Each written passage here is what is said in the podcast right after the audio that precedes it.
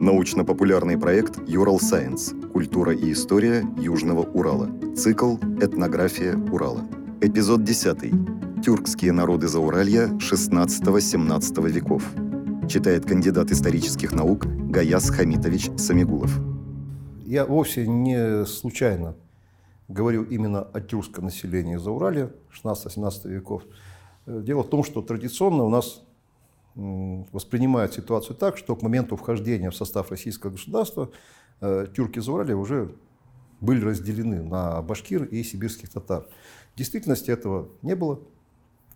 Это, скажем так, экстраполяция более поздней ситуации на более ранние периоды. К тому моменту, когда территория Зауралья входила в состав российского государства, то есть после похода Ермака в первую очередь, да, и последующих походов, население от Уральского хребта и на восток, вплоть до Иртыша, Тобола, оно представляло собой единую культурно-хозяйственную общность.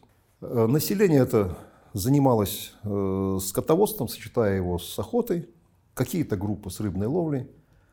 Э, и, скажем, зимние юрты, ну, то есть зимники, да, они могли вполне находиться в горах, либо на восточных склонах Уральских гор, а летние зоны хозяйствования, они могли быть на реке Тура, низовьях реки Есеть, то есть там, где летом хороший выпас, где богатое пастбище. Помимо этого были еще охотничьи угодья, которые э, располагались от реки Уй по Тоболу и вплоть до Ишима, включая в себя э, территорию нижнего и среднего течения реки Миас. Была некая часть населения, которая себя относила к башкирам. Ну, скажем, я могу сказать, что начало 17 века э, себя башкирами считали жители, видимо, верхних уфимских властей Верхтурского уезда, это, скорее всего, нынешний, последующий Упейский, Упейская волость. Татарами э, традиционно называлась служилая прослойка в пост-ордынских государствах. Ну, то есть, скажем, Казанское ханство, Сибирское ханство, Астраханское ханство. То есть татары – это конкретно служилое сословие, служилая часть населения. В рамках Сибирского ханства то есть в качестве татар тоже выступала именно служилая часть. Но э, потом, после вхождения этих территорий в состав российского государства, ситуация, имеется в виду общего хозяйствования, она была в значительной степени э, разрушена, поскольку э, Зауралье было разделено между различными уездами. Был сформирован Тюменский уезд, впоследствии Верхотурский уезд, Туринский уезд, Тобольский. Часть Зауралья вошла в состав Уфимского уезда. Есть очень, ну, с точки зрения современной, наверное, странно воспринимающаяся ситуация, но она вполне подтверждается документами. Дело в том, что мы всегда воспринимали э, обозначения башкиры, татары, вагулы, остяки. Ну, уточню, вагулы – это чаще соотносимые с манси, да, остяки с хантами. Э, обозначения, э, как конкретное обозначение именно народов. Чем больше работаю с документами, тем больше убеждаюсь, что в большинстве случаев при использовании этих понятий в документах 17 века, да и более поздних тоже, э, имелось в виду не этническая, не языковая принадлежность, а э, социальная или сословная. То есть чаще всего имелось в виду ясачное население конкретного уезда. В рамках Уфимского уезда ясачное население было обозначено как башкиры. Э, если взять Верхотурский уезд, то преобладающим обозначением ясачного населения было вагулы.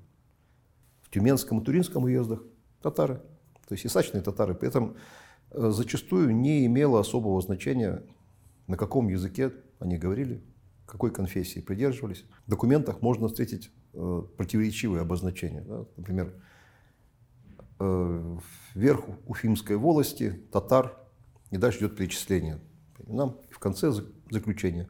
И всего вверх Уфимской волости и сачных вагуличей столько-то.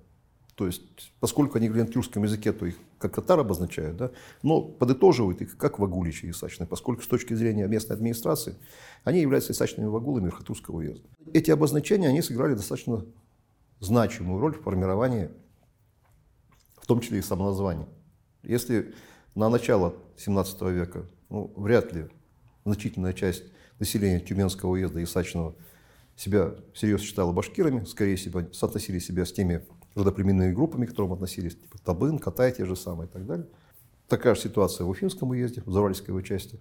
То к концу 17 века явно э, значительная часть уже восприняла название башкиры как общее обозначение. И в 18 веке, например, уже встречаются такие выражения, как природные башкиры. Да? То есть, когда люди уже однозначно себя относили к башкирам и подразумевалось, что, в принципе, их предки тоже. То есть, транс, то есть классический вариант трансляции на прошлое нынешнего своего состояния. При этом э, были нередкие переходы из Уфимского уезда в Тюменский уезд, из Верхотурского уезда в Тюменский уезд. И, скажем, при этом, э, если люди перешли из Уфимского уезда в Тюменский, то никто их не стал бы обозначать как башкир. То есть они пришли в Тюменский уезд, начали платить ИСАК на Тюмень, все, они татары. Без особых, так сказать, э, раздумий и прочих вещей. Еще один момент достаточно э, занятный. Мы воспринимаем те же самые названия властей, да, этих родоплеменных групп, как нечто устоявшееся и достаточно жестко закрепленное. В составе Тюменского уезда, например, была такая э, башкирская или бушкурская волость.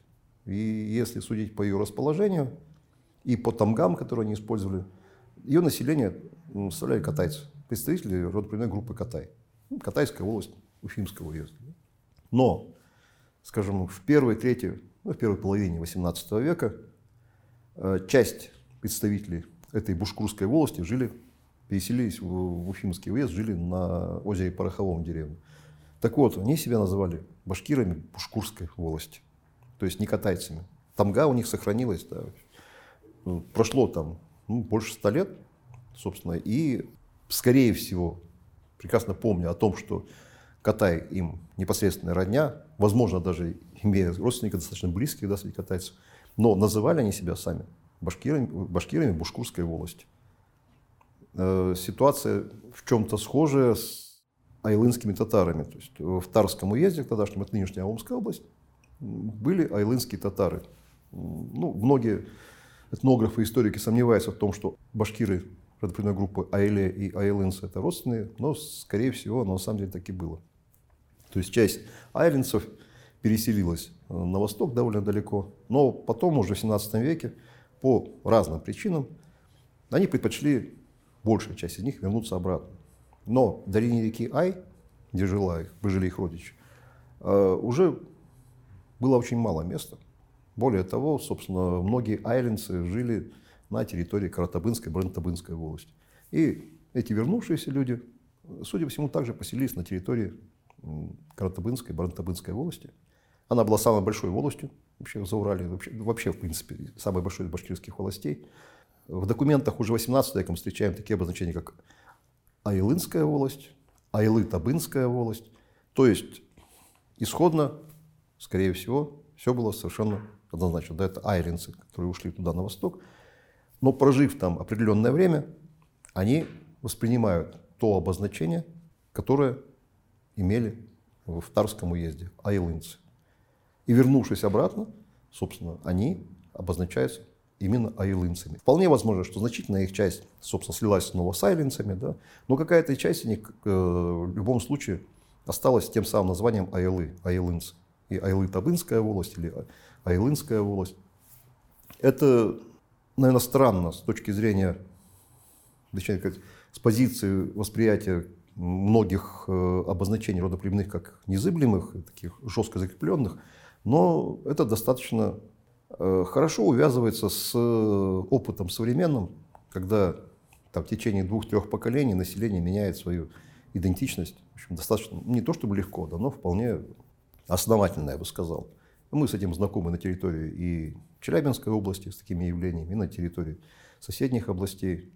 В этом нет никаких новостей, новостей особых. Есть совершенно замечательный пример, когда часть э, представителей Катайской волости э, еще при Кучуме ушла тоже на восток. Они получили новое обозначение уиратцы. Уиратцы – это вариант слова айроты, так называли э, западных монголов. Собственно, мы знаем айротов под названием калмыки. В конце 16 века часть западных монголов двинулась на запад, и уже в начале 17 века они пришли на нашу территорию, позже сдвинулись к Волге. Собственно говоря, это были предки нынешних калмыков поволжских. Но самоназвание у них Айрот. И вот эти самые представители группы Катай, переселившись на территорию тогдашнего сибирского ханства, получили название Уйрат. В документах уже русских, более поздних, вдруг мы встречаем э, земли Уйратской, татарской, Исачной волости. Причем эта земля смежна с землями Катайской волости, башкирской. Э, они вообще недалеко жили, да, то есть друг от друга.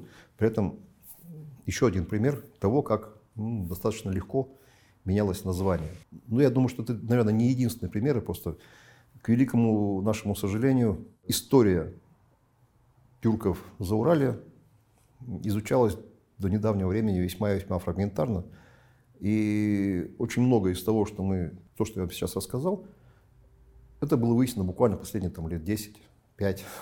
Потому что массированного изучения источников по истории тюрков здешних краев практически, ну, скажем так, ну, можно сказать, что не было. Я думаю, что нас ожидает еще большое количество открытий, малых, больших, связанных с отдельными персонажами и с э, какими-то процессами, происходившими здесь. В любом случае, чем больше мы углубляемся в материалы по тюркам за Урале, тем больше понимаем, что не было ничего простого, как, как всегда. То есть история простой не бывает. Простой бывает только ее изображение, э, которое, ну, в том случае, когда это кому-то необходимо показать, да, в самых простых таких контурных выражениях. То есть процессы были сложными, интересными в рамках маленькой лекции. Мне сказать, то, что я привел, оно, казалось бы, такие сюжетики не очень важные, а с другой стороны, они просто показывают, насколько обстоятельства жизненные влияют на разные вещи, в том числе даже на то, как люди сами себя называют. А это на самом деле очень важная составляющая нашего «я», да? с кем мы себя соотносим, как мы себя называем. Влияние на эти процессы, в том числе и государства, зачастую бывает слабо скажем, оценено. И вот как раз-таки я возвращаюсь обратно к той теме, что э, сегодня мы имеем сложившиеся группы сибирских татар, башкир, зауральских, случае, которые осознание себя как таковы, скажем так, получили уже как сложившееся сообщество, да, именно в рамках российского государства. И политика государства сыграла в этом весьма важную роль. При этом, подчеркиваю, у государства не было задачи сформировать группу башкир или группу татар, государство просто преследовало свои задачи. Упростить э, учет исачного обложения, обозначить границу между исачным населением разных уездов и так далее и тому подобное. То есть это все, что, что было требовалось государству. То есть него не важно было, с кем себя соотносят да, исачные люди, вообще податное население. Для государства не суть важно в действительности. И, но, тем не менее, конкретные действия государства имели конкретные последствия. В данном случае мы можем говорить о том, что формирование этих сообществ, этих этносов в значительной степени связано с э, конкретным административным делением действиями государства по наименованию определенной группы исачного населения. Подкаст подготовили креативные индустрии Урала при поддержке Росмолодежи.